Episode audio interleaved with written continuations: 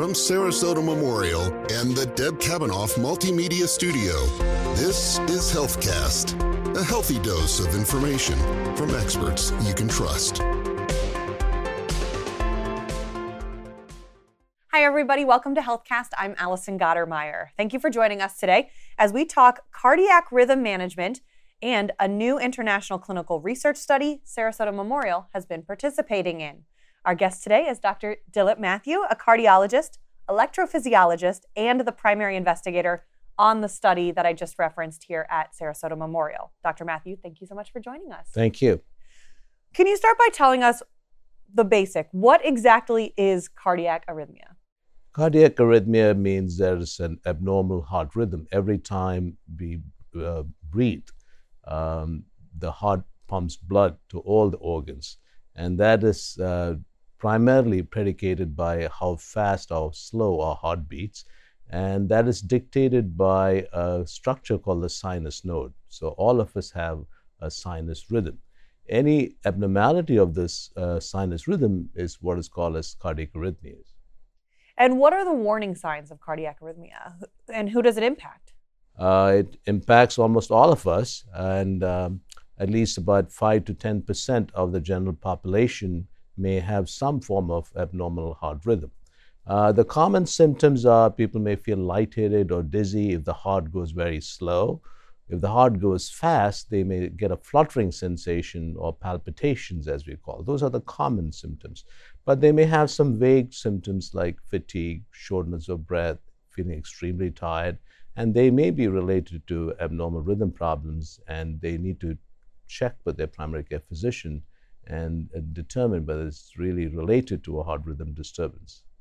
If there is that heart rhythm disturbance, how important is it that a person seek medical attention? Uh, I think it is quite vital because our heart rhythm, as I alluded to earlier, is what dictates how good the heart pumps blood to all the organs. So I think some of them could be um, minor and a simple intervention may be enough some of them may be significant. So I think they do need to take uh, notice of that and seek um, help from their primary care physician. So you said about 5 to 10% of the population. There are factors that can increase that, though. How common is it here in Sarasota? Uh, very common. I would say the most common rhythm disturbance is atrial fibrillation. But 5 to 10 million Americans will have it uh, by 2050. And um, knowing the uh, demographics in Southwest Florida, we see a fair amount of patients who require um, treatments for atrial fibrillation as well as uh, slow heart rhythms. So, what is the typical treatment right now for irregular heartbeats? Uh, for irregular heartbeats, the treatment is sometimes it might be uh, just monitoring, may not necessarily need to be on medication. Um, but once uh, the physician or the determines, which is a cardiologist, or a cardiac electrophysiologist like me, we determine that they need some intervention. It could be in the form of uh, medications. Uh, some of them are called antiarrhythmic medications. Uh, if medications don't uh, correct the problem, then you may need a catheter procedure called ablation, which is uh, quite commonly used these days with atrial fibrillation. The other spectrum is where we use devices like pacemakers or defibrillators to correct both uh, slow and fast heart rhythms. So let's dive a little deeper there. What is a pacemaker? A pacemaker is an electronic device. Uh, the traditional pacemaker is placed in the chest wall, typically on the left side. Uh, it is placed beneath the collarbone, and uh, this um, it has a battery and electronic circuitry on this device and is connected to the chambers of the heart by means of wires. We call them leads. So those uh, wires are inserted uh, in the veins in the chest and they traverse through the veins into the chambers of the heart. Uh, so it is not a, um, a, cardiac surgery, major cardiac surgery, but it's still an invasive procedure and uh, requires uh, hospitalization for a day or two. You also mentioned defibrillator. How's that different? Uh, defibrillator uh, is a version of a pacemaker, slightly bigger than a pacemaker. Uh, what a defibrillator does is that if your heart goes extremely fast from a rhythm called ventricular tachycardia, then the defibrillator monitors it and if appropriate, either paces the fast uh, uh, rhythm out of it or um, may shock the patient to get them back to the normal rhythm. And it will work as a pacemaker too. So it does pretty much all the functions of a pacemaker.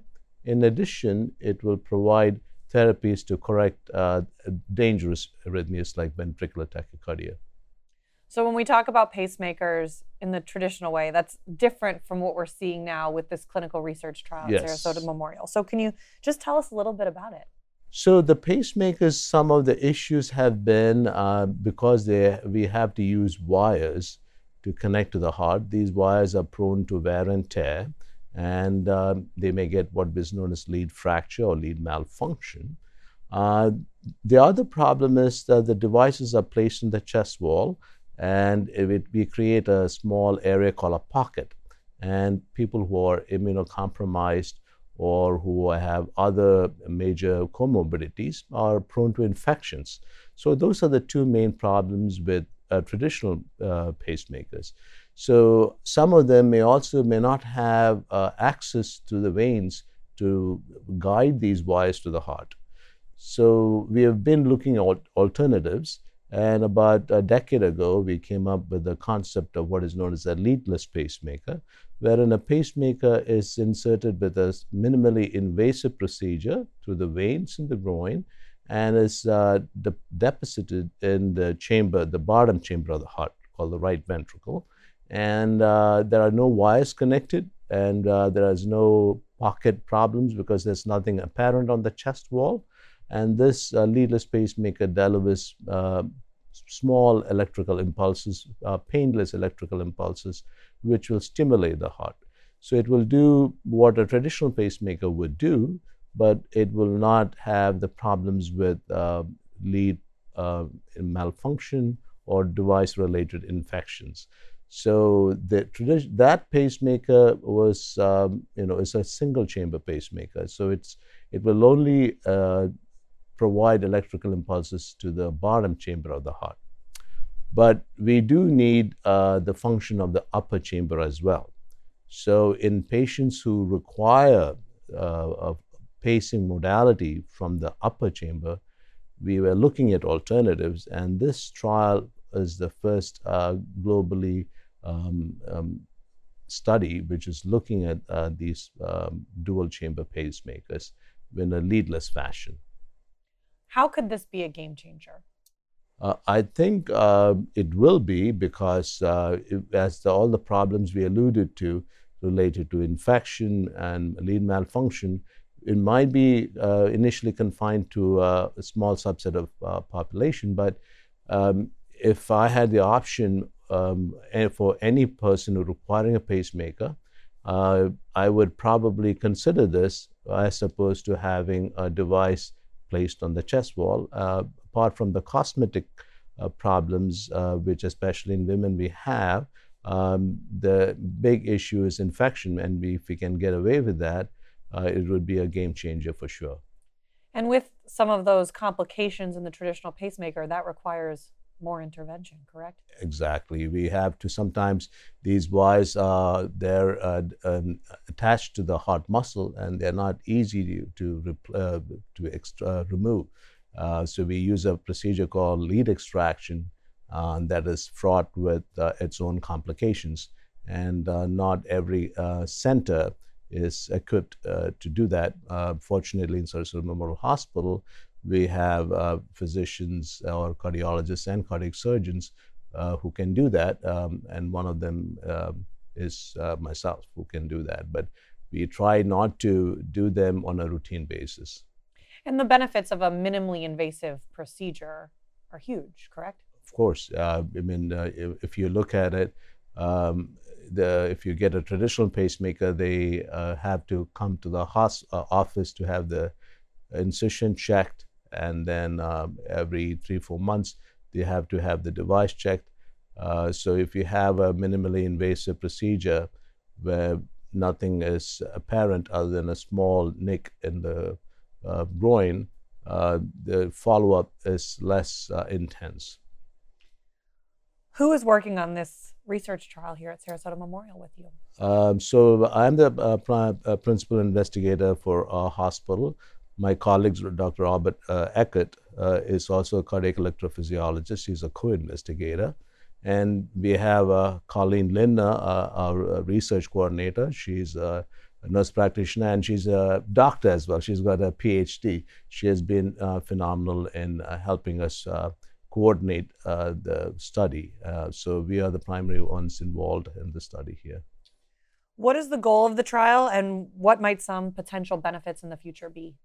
Uh, the goal of the trial essentially is to look at the safety and efficacy of this new device, whether it would do all the things that a traditional pacemaker would do. At the same time, um, uh, we had to monitor the complications and the long term efficacy of this device. Has Sarasota Memorial enrolled any patients thus far? Yes, we have. We've been fortunate. There are about 80 centers worldwide.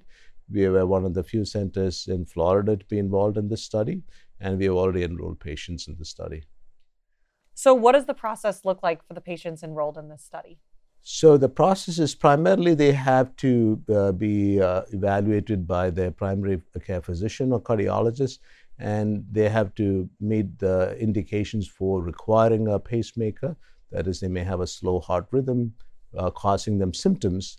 And if they require a pacemaker, they are given this option of having this uh, leadless pacemaker. They should be at least 18 years of age. Uh, they should not have other uh, contraindications as specified by the study. And then um, they should be willing to uh, be monitored and come for follow ups and uh, they'll have to go through uh, informed consent, uh, which are uh, what we call as uh, IRB, the Institutional Review Board. Um, after they've gone through the informed consent, then um, Colleen Linda, our research coordinator, will help them get through the process of the study. Can you talk about how exciting it is to have studies like this here in, in our community?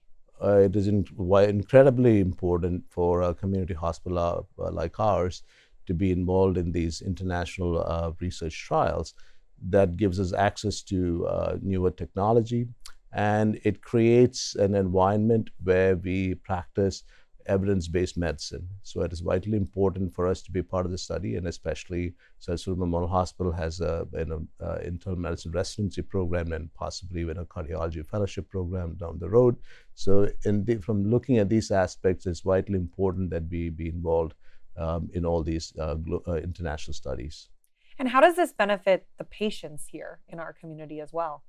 I think patients, if they have access to this new technology, they will uh, be the first ones uh, to be um, available. I mean, avail uh, the uh, positive aspects of this, and um, I think it will give them other alternatives rather than the traditional pacemakers, at least in this study.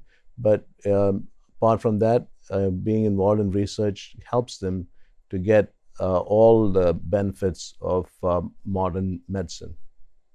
Dr. Matthew, thank you so much for joining us today. And for more information about the clinical trials at Sarasota Memorial's Clinical Research Institute, please call 941 917 2225.